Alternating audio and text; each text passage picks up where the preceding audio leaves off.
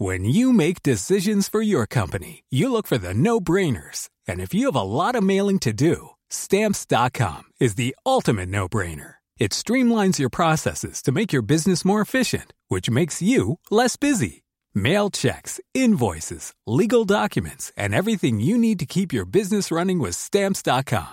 Seamlessly connect with every major marketplace and shopping cart. Schedule package pickups and see your cheapest and fastest shipping options from different carriers with rates up to 89% off USPS and UPS rates. And with the stamps.com mobile app, you can take care of mailing and shipping wherever you are. Make the same no-brainer decision as over 1 million other businesses with stamps.com. Sign up with code program for a 4-week trial plus free postage and a free digital scale. No long-term commitments or contracts. That's stamps.com. Code program. From BBC Radio 4, Britain's biggest paranormal podcast is going on a road trip. I thought in that moment, oh my God, we've summoned something from this board. This is Uncanny USA. He says, Somebody's in the house, and I screamed. Listen to Uncanny USA wherever you get your BBC podcasts, if you dare.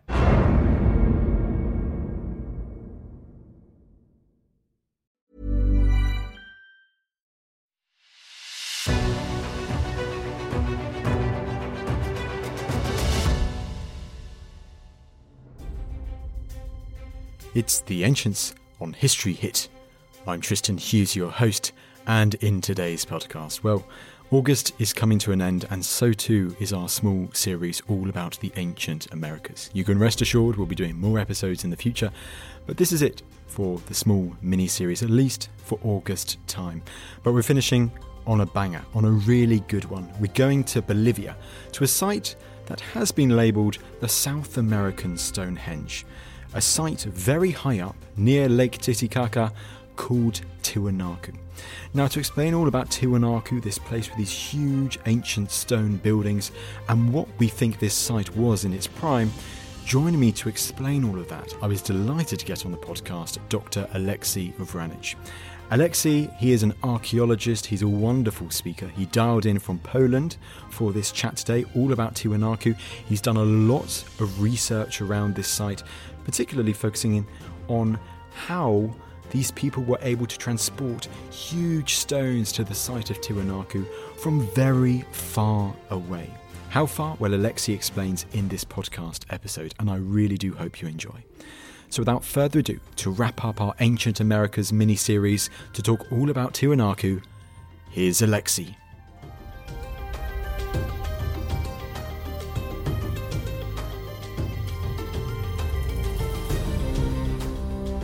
Alexei, good to have you on the podcast today. Thank you for inviting me on. You're more than welcome. Tiwanaku, this is looking forward to this podcast episode immensely. At its height, this was one of the great cities in the ancient Andes. At its height, it was something special, that's for sure. Now, what it was, that's a hard one to determine. Archaeologists will argue back and forth. What is it, a densely populated city? Was it a city that became large during festivals and then smaller at other times? We'll continue debating that for a while, but one thing for certain is that the monuments are spectacular. It had a tremendous influence at its height. It definitely had an impact on later cultures, too. So we're talking about a very important place, that's for sure. Life and legacy. Well, we'll get onto that legacy absolutely a bit later on. But let's set the scene. Whereabouts are we talking with Tiwanaku? Oh man, we are start us off at close to 4,000 meters above sea level. That's for starters. And when it comes to doing archaeological work there, we go in the wintertime because it's dry. So just to put how cold uh, and high up we are. So we're at 4,000 meters above sea level. We're about 10 kilometers away from the shores of Lake Titicaca, the highest navigable lake uh, in the world and we're surrounded by mountains. So we got snow-capped mountains all around us. We're at the top of the world uh, in the modern Republic of Bolivia. And top of the world, and Lake Titicaca, make sure I, I say that right.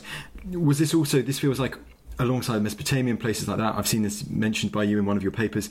Was this one of the cradles of civilization almost? Absolutely. This is one of those rare places in the world, Mesopotamia, Indus Valley, where civilization just sort of arose where there wasn't anything before. So there were small hunter gatherers, then they sort of collected in small little areas with temples, perhaps periodically. There were herders, farmers, fishermen, and then for some reason they decide to start building these huge monuments after having these small little centers and create what looks like the, the start of civilization.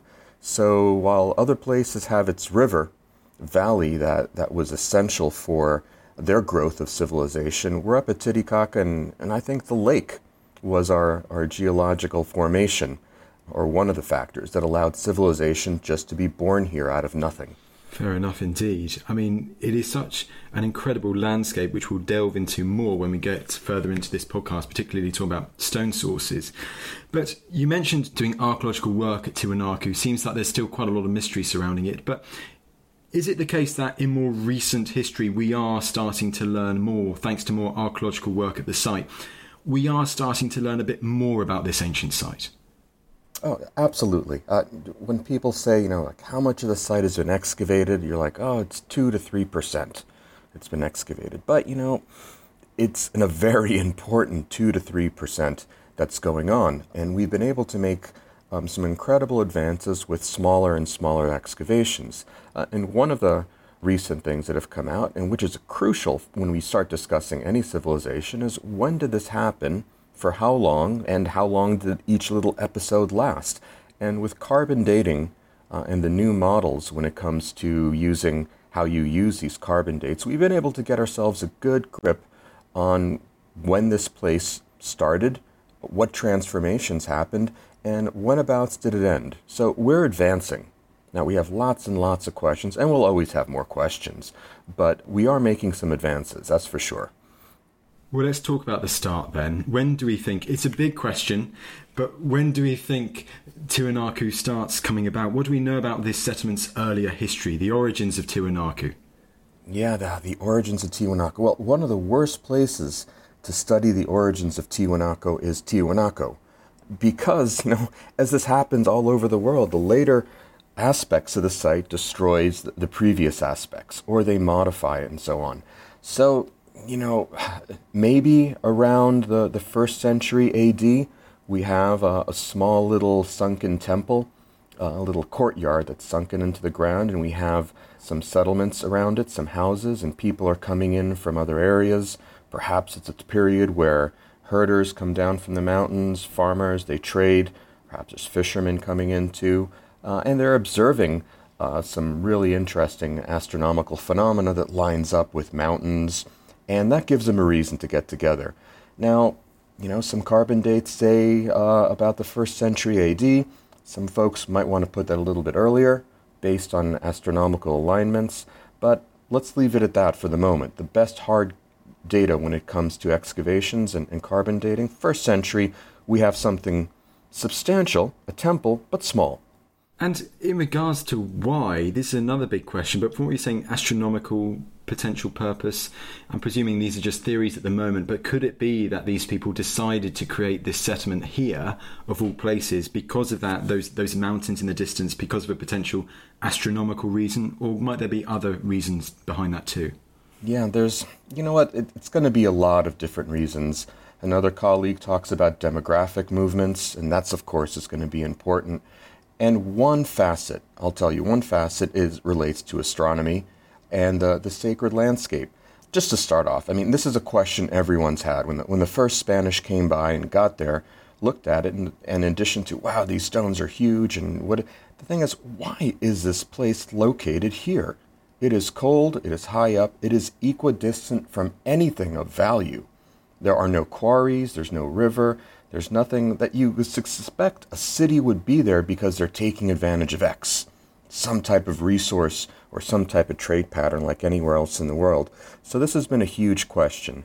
Now, I'll give you one facet of perhaps why this site, with its small little court, beat out all the other small little sites around the basin, because there was probably like a thousand little settlements like this around the, the Titicaca Basin with its sunken court, but it's the idea of, I guess, marketing when it comes down to it.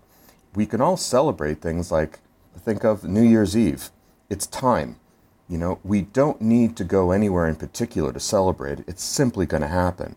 And everyone has to compete over where do you go about celebrating this moment they're all going to go through. Do you go to Times Square? Do you go to Piccadilly? Do you go to this club? Do you go to that club? Everyone's competing over who's going to get these people and, of course, all their resources when they come. In the case of Titicaca and the site of Tiwanaku, um, some wonderful astronomical work done by, by another colleague with me showed that it was just located in the perfect place when it came to looking at the southern pole and when it came to looking at the solstice. And it's not only, now you can observe these anywhere else, but there's only one place, which is about a kilometer square at the maximum in the valley, where you can observe the southern pole over one sacred mountain in the south and the solstice over another sacred mountain towards the west. And this gave it perhaps that little edge when people go, it's like, where are we going to celebrate the sacred landscape? They go, that place is more powerful than other ones. Maybe that was the bit that actually, the tipping point that got it going towards its larger form. Uh, go on to that larger form very, very quickly, but slight tangent from me. I've just come back from Orkney, and it's so interesting to look at sites up there which are aligned with the winter solstice, Maeshowe or whatever. Stonehenge too. Once again, you get sense that astronomical sense to it too. It's so interesting how again at Tiwanaku you have that potential purpose here too, especially as we're going to get into those great stone structures in a second. But I'm presuming it's just a a wonderful thing to kind of have a look at, Alex, isn't it? Over various different continents from our distant past, how you see these people, you know, establishing centres and creating monuments at places which seem to have this alignment with these natural phenomenon which occurs every year. Mm-hmm. Yeah, no, alignments are important. And one thing is important to say, it's like, oh, they set this up so they could have a calendar and know when to plant and so on. Listen, the last thing a farmer, either in the northern Scotland or the Highlands or Bolivia, they do not need to move a multi-ton stone to know when it's time to plant. You know, they, they have enough things going on. Realize that this is theater. You know, these are important events, and, and anyone who lives on the planet will know about these cycles, and they're important. What happens at Stonehenge, Tiwanaku, and other places, it becomes part of political religious theater. And it brings people together for a festival and you know for three four days a year the rest of the time you're you're dealing with potatoes for three four days a year or more you get to go and have this astounding festival. And you have this alignment and just look at people in manhattan all lining up for manhattan henge uh, as the sun sets along the avenues nobody is adjusting their clock or thinking okay now it's time for me to plant my garden it's just something spectacular to observe with a large community. So just keep that in mind uh, when people talk about it. It's not science, it's theater. Theatre and that word community is, is it's so powerful for this. And well, let's then for move on because we've kind of hinted at it already. But as Tiwanaku's story goes on, let's say after 500 AD, roughly thereabouts, is this when we really start to see Tiwanaku grow and reach its zenith? maybe a little bit earlier. There's a temple called the Kalasasaya, and that's where everyone goes now for the solstice to observe the sun not quite come up through the gateway. We can talk about that later. But there's that building. That's substantial. That's a pretty big building. And at this point, Tiwanaku is still regionally small, but they're dragging huge stones. So let's give some credit to some folks before that happens. About 550, 600 or so, they start building something else, which is called the Pumapunku Temple. And this is what drives ancient alien folks just mad. You type in Pumapunku and the first 10,000 hits on Google relates to ancient technologies and lasers and so on. And you know, I get one email or more a month from from people asking me or wanting to do interviews or so on about alien technology. So they start to make this temple with incredibly precise geometric stones. And that lasts for about maybe 40, 50 years. Then they stop, decide not to make it. and then all of a sudden start really building some large buildings with big facades using reused stone. They cannibalize their city. So the answer, yes, 500, they start to move up. 600, they take a, a little bit later, they take a turn and said, we're going to make some huge buildings and let's grab any stone we can, almost Tower of Babel like scenario.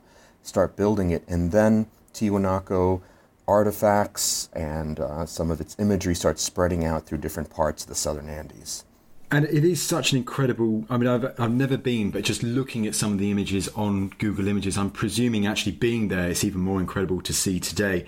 But as you say, this is just the skills, the abilities of these people who were at Tiwanaku at this time. You know, to try and debunk all those ideas, thinking it was aliens or something like that. This is just what these people were doing. They were bringing in this stone and they were creating these massive monumental structures. Absolutely. It's all can be done with ancient technologies. Now, is it incredible? Oh, absolutely. Is some of the stonework amazing and just you don't see it really before or after? Yeah. They hit something where they were using this relationship between geometry, precise masonry, and religion to create some extraordinary stones. But it's all achievable with the local products. And there's been enough experimental archaeology and things to show how it can go about doing this. So it's not impossible. Is it difficult? Oh, yeah. Do you need a lot of time? These people had nothing but time and labor. So you throw enough time and labor at something, you can make something pretty amazing. Absolutely. Well, let's delve into some of these examples of monumental architecture now. You mentioned earlier the gateway. So, what is this gateway? The gateway. Well, everyone goes to Tiwanaku. By the time you get there, you've been already presented with images of the Gateway of the Sun, and it's a large single stone with a crack down the middle. You know, I'm from Philadelphia, and we have our Liberty Bell with our crack also down the middle. So it's a similar style pilgrimage. Everyone goes to go look at it, and their first reaction is, "That's a lot smaller than I thought it was." Uh, and, and this happens. This happens when it, when an object reaches iconic, you know, proportions it just becomes larger than it actually is. So you get there, you're like, well, what is this? It's actually quite amazing. I mean, you can look at it from the point of view of technology. It's like a 10, 11 ton stone. God, I forgot. And they carved this absolutely beautiful gateway with its right internal angles, planar surfaces, some great iconography. And because the way it broke, with the most important iconography face down, it survived all the later religious zealots that came by during the colonial periods to erase anything of the, of the previous religion. So when it was finally put back up into a standing position, it's probably the only complete calendar in stone, or at least that elaborate that we have. And it, it is in a, a very important and, and a pretty beautiful piece of stone that was brought from the other side of the lake, dragged over, and treated with a tremendous amount of care. Now, the thing about it, that was one gateway of one building that had somewhere between either five or 14 different gateways. So we're looking at one bit of survive from something that we probably can't even imagine how incredible it was. No, I mean, absolutely. It's interesting to, to highlight that. You know, there's only one that survived. And once you're through the gateway, therefore, into Tiwanaku itself, talk to me about the Akapana Pyramid because this is the other name that seems to be right high on people's minds. Well, actually, you know what? You, you tell people, it's like, I'll meet me over by the Akapana, and they'll be like, what is that? like, enough. that monument over there. They go, that hill? It's like, yeah, that's, that's the Akapana. You know, and, and it looks like a big eroding hill from most sides of it. And that's because it was faced with stone. But, you know, during the colonial period, they made churches, buildings, even up to the, the railroad went through there in the early 20th century. So they took stone off this giant heap of, of dirt, what they considered. So it's been reduced to something much smaller. So you have to imagine what it would have been like uh, when it was faced with stone. There's two things you have to imagine. One, it was faced with stone. The second thing is they never finished it. You know, it's like all good monuments in the ancient world. And I imagine you've run across this with other people. There's big monuments, big ideas, and they start and there's a lot of effort, and then it sort of petters out after a bit, and they sort of try to finish it up on one side. And that's the way, sort of, how some of these societies work. So, this is this giant platform 17 meters tall, seven different platforms going up, and when you get to the top, it has this giant hole on top, and you're like, oh wow, it was empty in the middle. There was a sunken court. Now, giant looter's pit. That was uh, a Basque miner came by there, maybe 16, 1700s, thought, hey, there might be gold in here, emptied it out, found nothing. But the result was he threw all the dirt on one side of the Akapana, and that meant that all those stones survived and weren't looted out. So it's an impressive building once you understand that you're actually walking on a building. And then when you get a little bit closer, you realize every single one of these stones was ripped out from another building. So whatever was there at Tiwanaku before got consumed to make this version of Tiwanaku. Remember when I asked, when I told you, it's like, what was the origins of Tiwanaku? It's like, well, Tiwanaku is the worst place to know. That's because they ended up consuming themselves, perhaps even periodically, similar to Rome, the later Christian period, taking down the, the imperial Roman pagan monuments. Tiwanaku went through some cycles where they said, well, that building is no longer useful. Let's tear it down and make something else. So they were consuming themselves. And is this where also the limited nature of stone in the vicinity of Tiwanaku is almost the archaeologist's worst nightmare, as you say, therefore, because going back to these people, as you were saying, they would be reusing older monuments rather than going and getting new stone from distant sources? Yes, yes. The, the sources are distant. You know, we have the sandstone, and that's maybe 10 kilometers away. And uh, these are huge multi ton stones down to little paving stones. So you either have to bring it from more than 10 kilometers away, or if you want the nice andesite stone, like from the Gateway of the Sun, you have to go 10 kilometers to the shore and then cross part of the lake, then go to this uh, extinct volcano, find that stone, and drag it over. So that logistically, that's a lot of steps. You reduce the logistics dramatically if you don't have to do that. And you just say why don't we just use that building? You know it's we don't like it that much or maybe it fell out of favor. Let's tear that down and build that up over here. So a lot of times in, in civilizations they go oh when they're consuming themselves like ancient rome they're in decline. Well it looks like tiwanaku they were actually in in a rising position but instead of dragging in more stone they just simply turned their stones around that they had at the site uh, it's a very efficient way of quickly making new monuments. And so, keeping on the pyramid a little bit longer, do we have any idea what this pyramid was used for? First of all, let's go with the, the term platform. Every ancient civilization needs a pyramid, uh, and people have called this a pyramid. Actually, on top, it's a very large flat space that would have accommodated a lot of people. Now, what was it used for? Oh, God, we, we, you know, this is where archaeology is coming up not a bit short. We just don't have all the information. And we do have a certain period, but that's later on what they're using it for. Initially, what was it used for? You know, we just don't know. There's ceremonies, there's festivals going on. But one of the interesting things that if you stand inside the semi subterranean temple, the first monument at Tiwanaku, that was made to align with a sacred mountain in the distance, and then that sacred mountain was located below the southern pole. And that was a very powerful alignment because the entire world rotated around the southern pole, rotated around that monument, and you could stand in the temple and watch it. Now, when they built Akapana, it's tall enough to block out the view of that mountain in the distance. So now, when you sat in the semi subterranean temple, you saw the southern pole rotate above the Akapana itself. So, in a way, through the use of force perception, they brought the center of the world to the site and put it directly over their largest monument. You can think that's a lot of effort to do that. I go, it is. But it's a hell of a statement to make, too.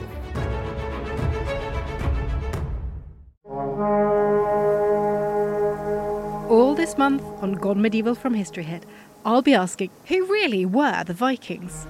How did they become so successful in spreading across northern Europe and beyond from the late 8th to the 11th centuries? What are the stories we tell about them, and what legacy did they leave behind for us today? I'm Dr. Cat Jarman, and throughout September, I'll be examining the big questions about the Vikings with a host of experts and answering all of your burning questions about the Viking Age as well. So, for everything you always wanted to know about the Vikings, subscribe to Gone Medieval from History Hit, wherever you get your podcasts.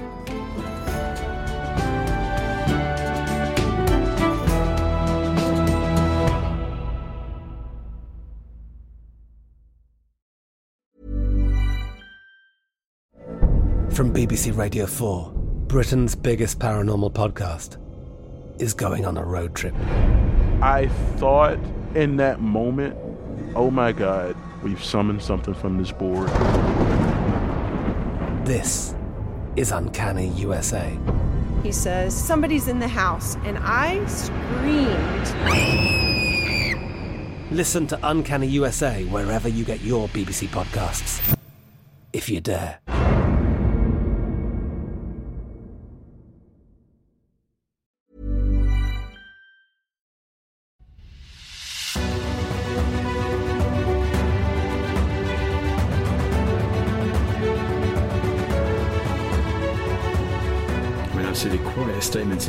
Indeed. And, well, I'm going to hesitate a bit longer before talking more about that because I'd like to quickly ask we talked about monumental architecture, but in regards elsewhere in Tiwanaku, do you have any idea about less monumental buildings, let's say like, like residential buildings or something like that? Have you got any clue into that side of Tiwanaku's story?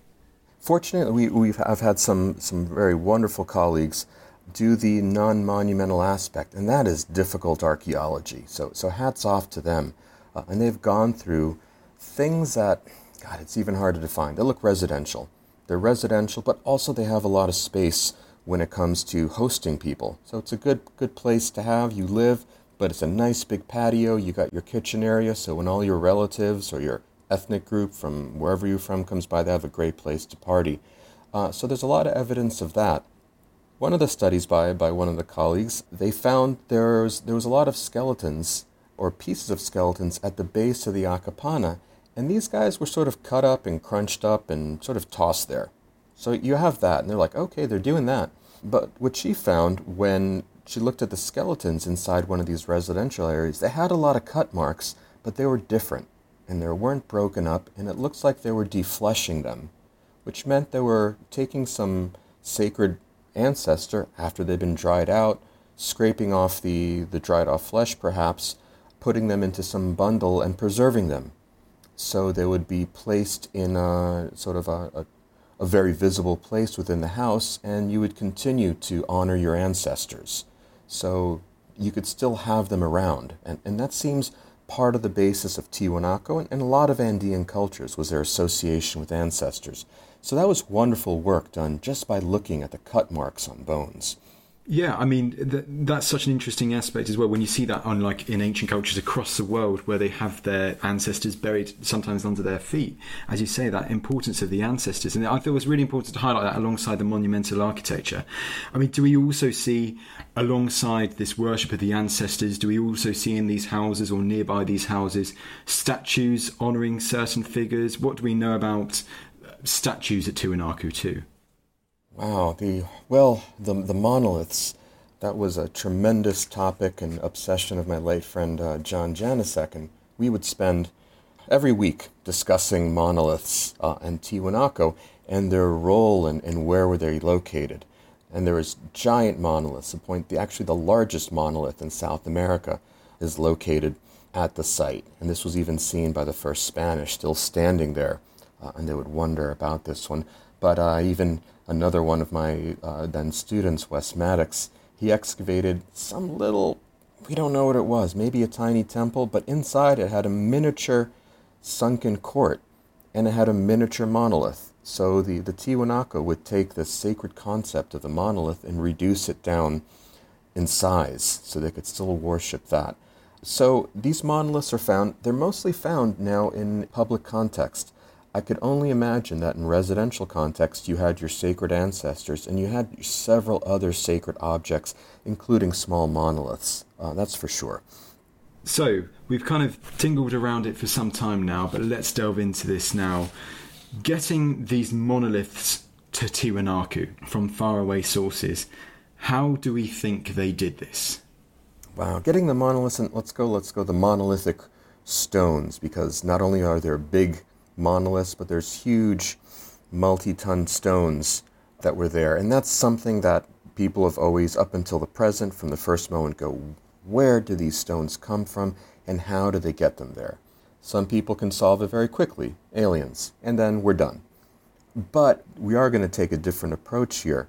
and other work has been done to source the stone. So we know it's like, okay, this is coming from the south if it's sandstone, and then there's several different types of quarries when it comes to igneous rocks from the extinct volcano of Capia, which is on the other side of the small part of the lake.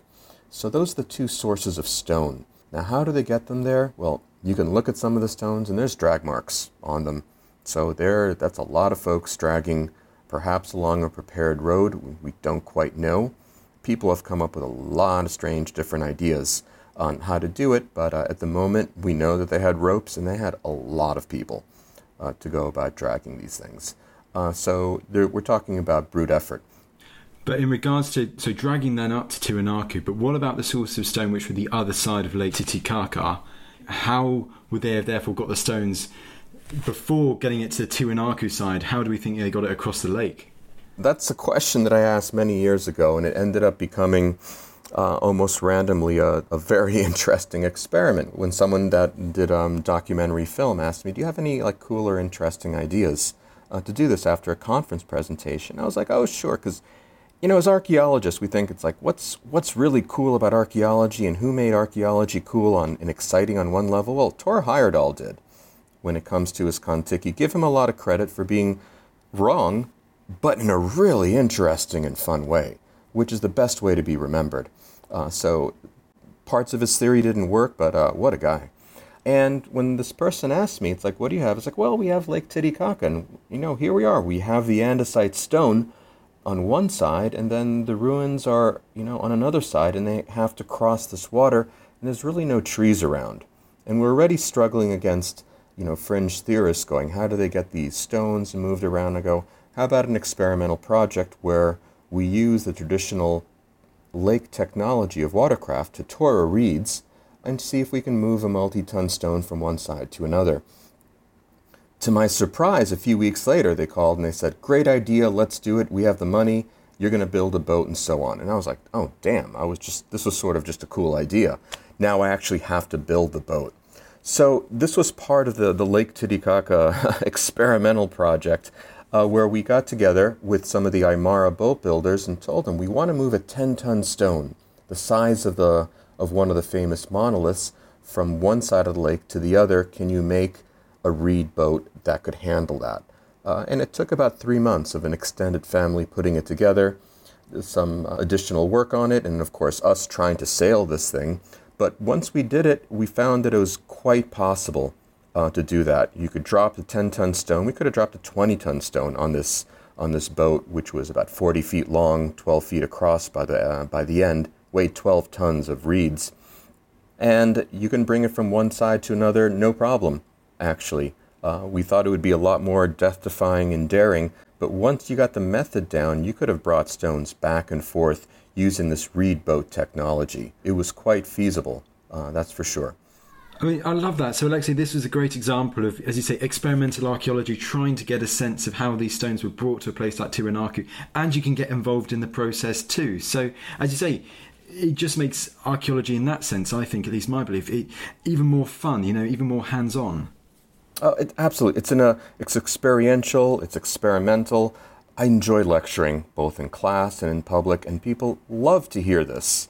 As opposed to, you know, part of this is backed up by science. I have some colleagues that have done some very serious work when it comes to chemical analysis of stone, how it got there, and I'm like, all right, let's give this one a shot. You know, let's see, can we actually do this? Because during this entire process, we said, we're going to move the stone this way, let's create a ramp, let's put wood, and then immediately the stone just smashed everything. We're like, okay, that doesn't work. You know, take that idea out. Like, let's use this. It's like, okay, that doesn't work either. So you uh, start eliminating ways that it couldn't have been done, uh, and then you demonstrate, well, this is the possibility of how it could be done. Uh, and then you look at the implications and the ram- ramifications of that. The other aspect of the project was that I was working with the Aymara Indians we are all part of the project. They are a living culture that hold this landscape sacred and dear to themselves. So I got to learn a lot about indigenous concepts as we were doing this work. It just wasn't work. And I, I tell the story one day when we just couldn't move the rock any further. We're just trying, and my hands are just torn up. I'm like, I can't do this. I'm going to go have a beer. This is never going to happen. We need to finish by the time of this filming, and I can't move this stone. I have a beer, I come back, and all the Aymara guys are who are just incredibly hardworking folks, but they're just sitting around, not not doing anything. And I look at the stone, and it has a little bottle of alcohol on top of it, and a cigarette in a crack that's lit. And I'm like, guys, what what are you doing there? Shh. They're like, what? It's like he's taking a rest. We've given him a cigarette and some alcohol. He doesn't want to go any further. We're like, uh, okay. And this is this whole idea of of this animate landscape where everything is alive. And in fact, there's a lot of these large stones that are in between Tiwanaku and this place that are just there in the field, and people call them piedras cansadas, tired stones. So this was a place where the stone just got tired and didn't want to go any further. In this case, the stone didn't want to go any further, so they're like, okay, like, you know how you have a friend who doesn't want to leave a party, you give him another beer, a cigarette, and you slowly push him towards the door that's what we're doing. So I'm like, okay. So we sat there, waited for the stone to finish its cigarette. They gave it some alcohol. They consulted it. They put some coca leaves. They're like, okay, stone's ready to move. And they started. And, and by tomorrow, with additional people helping, we got the stone back on. But that was a, a beautiful and just a privileged opportunity to, to look into a different, different way of looking at the world. I mean, I like that, and I mean, you mentioned how, of course, lots of local people helping with that. You know, get, getting them involved, which is is so great to hear. But does do you think this also emphasises how you know, as it was today when you're doing that experimental archaeology, how it perhaps was back, you know, thousands of years ago, how the moving of the stone, the getting the stone to somewhere else was perhaps as more as, if not more important, than the stone's final purpose at the site itself. We see similar cases, for instance, in Orkney with the Ring of Brodgar standing stones, where people argue that the process, the communal value of the people working together to get the stone to the final destination was more important than its potential final purpose. Do you think it could be a similar case that we have at Tiwanaku? It's that whole process of getting the stone to a place like Tiwanaku? Oh, absolutely. No, you, you absolutely nailed when people ask me, like, what was Tiwanaku? Was it a city? Was it finished? I go, it wasn't finished, and Tiwanaku was a process, not even a city. The worst thing that could possibly happen to a place like Tiwanaku is that there's no more work to do. So each and every one of these monuments is unfinished on some level or another. So you had to continue. You would arrive at Tiwanaku and you would add to it and you'd continue adding. And we have evidence of stones being moved, this, that, and then in the fill you have all these containers of essentially beer glasses. So there were work festivals uh, associated with it. So part of Tiwanaku existing and part of your uh, adoration for this place is doing the ceremonies, but also contributing work and having this uh, move forward, uh, and then creating a part of your identity, leaving it there through effort. So Tiwanaku was continuously under in process, uh, and it was going on. And when you have a situation like this, and one thing that I saw working with with the Aymara, that when we had a lot of people and we had the stone, and then all of a sudden musicians showed up. I don't know where they came from. So they're playing their panpipes and they have their drums, and then people bringing their potatoes from their field. I of course have to go buy beer. So we move the stone, and then it becomes fun it actually becomes fun and people get together and they party. There's music. It's a break from the, the rest of the world. So you can look at these monuments and go, oh my God, they must have like forced people to do this or so on. Or you can see this is a great way to spend the off season of agriculture doing something. And personally, you ask me, it's like, do you want to sit at home in your small little village where you know everybody from the moment you were born? Or do you want to go move a rock for a month and then afterwards there's a ferocious four day party and you get to meet people that aren't related to you. I'm like, I'm moving that stone, you know. This serves a serious purpose. So Tiwanaku needed to continuously be in process, and from what we saw with the Akapana and the Pumapunku, probably reinvent itself every once in a while too. It's it's so interesting. So it's been so wonderful to talk all about this, to to talk about the site like that, you know, those important values. What, therefore, do we think ultimately happens to Tiwanaku? This feels like another great big question, but when do we think this site people stop adding to it and, you know, it starts to decrease? Yeah, when when Tiwanaku ends. Now that's going to be a, a question for well almost any civilization, especially a pre-literate one where we don't have it. And of course, then we have the sort of the history of, of how civilizations end. So everybody wants their civilization to blossom and be wonderful. And if you're an archaeologist, you want the end to be horribly destructive, bloody, and sudden, because that leaves a lot of great remains. And it's also an appealing story that this place collapsed because of invasion. Or when you look at the, the reasons why people think it collapsed, it generally follows present day concerns that we have. So we're always looking for lessons from our present and future by projecting them onto the past. So, you know, was it an environmental disaster that took out Tiwanaku? Uh, was it disease, uh, an invasion? And, and all that relates to often what we're thinking or we're worried about nowadays. Now, we've done a lot more work with a, with a large team of, of people looking at carbon dates, uh, osteological remains, going through all the old excavations. Something happens to Tiwanaku, and for several hundred years, everyone's keeping the place clean. They're swept up and so on. You know, you do your up, and all of a sudden, about 900, they stop sweeping.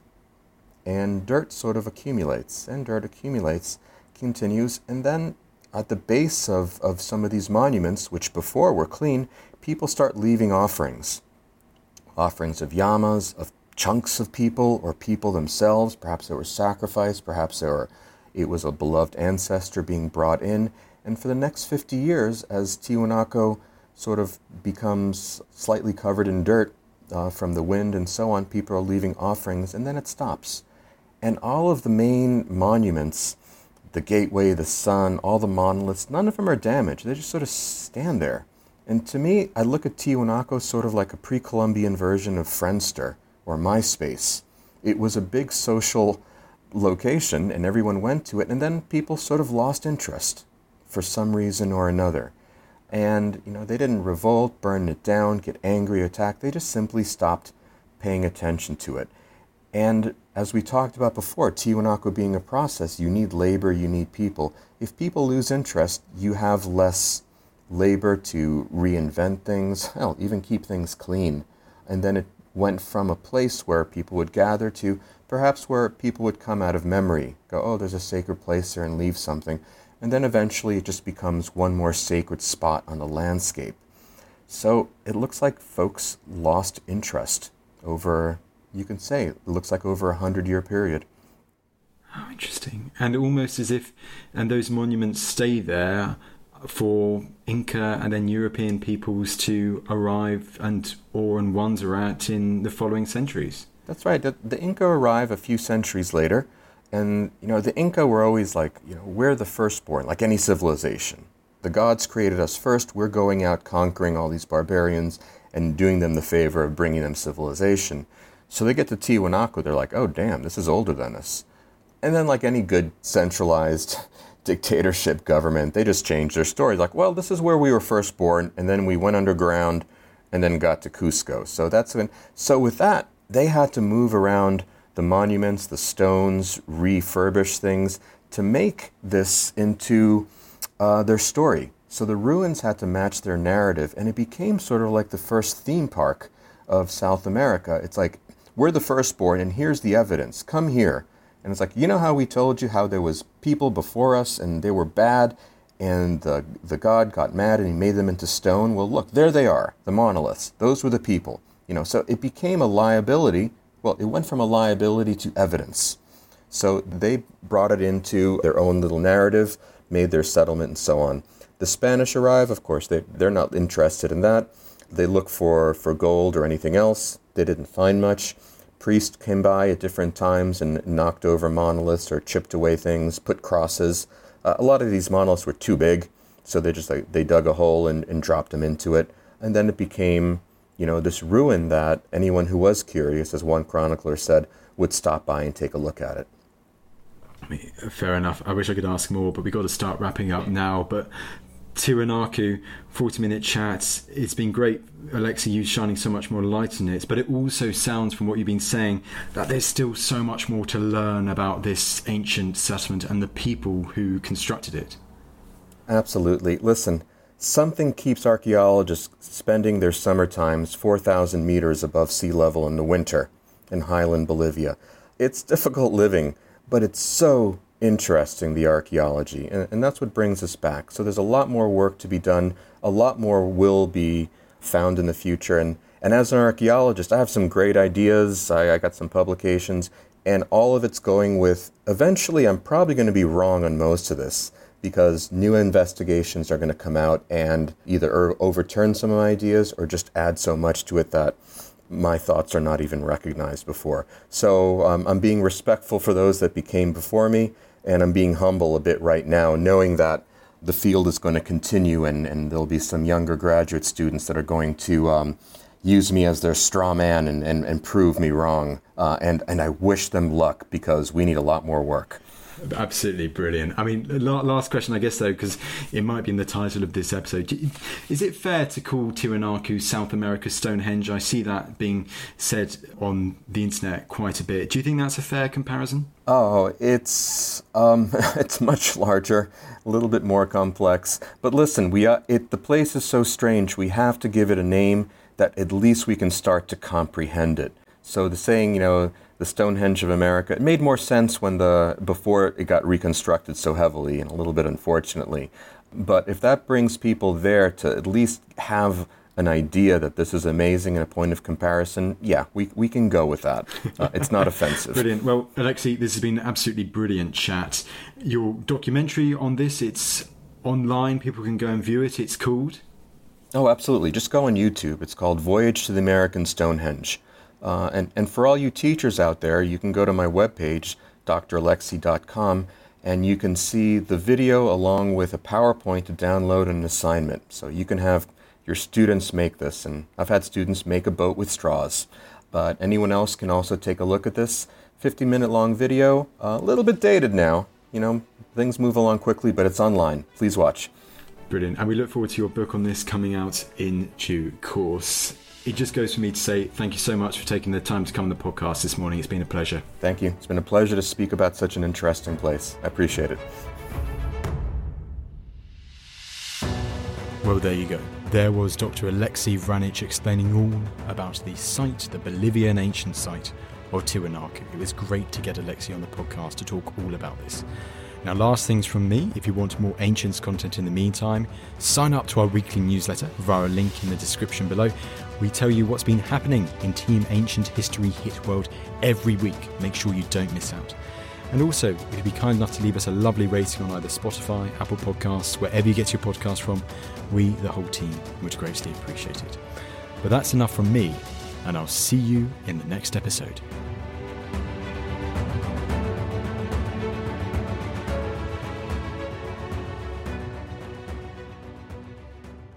Thank you for listening to this episode of The Ancients. Please follow this show wherever you get your podcasts. It really helps us and you'll be doing us a big favour. Don't forget, you can also listen to all of these podcasts ad-free and watch hundreds of documentaries when you subscribe at historyhit.com slash subscribe. As a special gift, you can also get your first three months for just £1 a month when you use code ANCIENTS at checkout.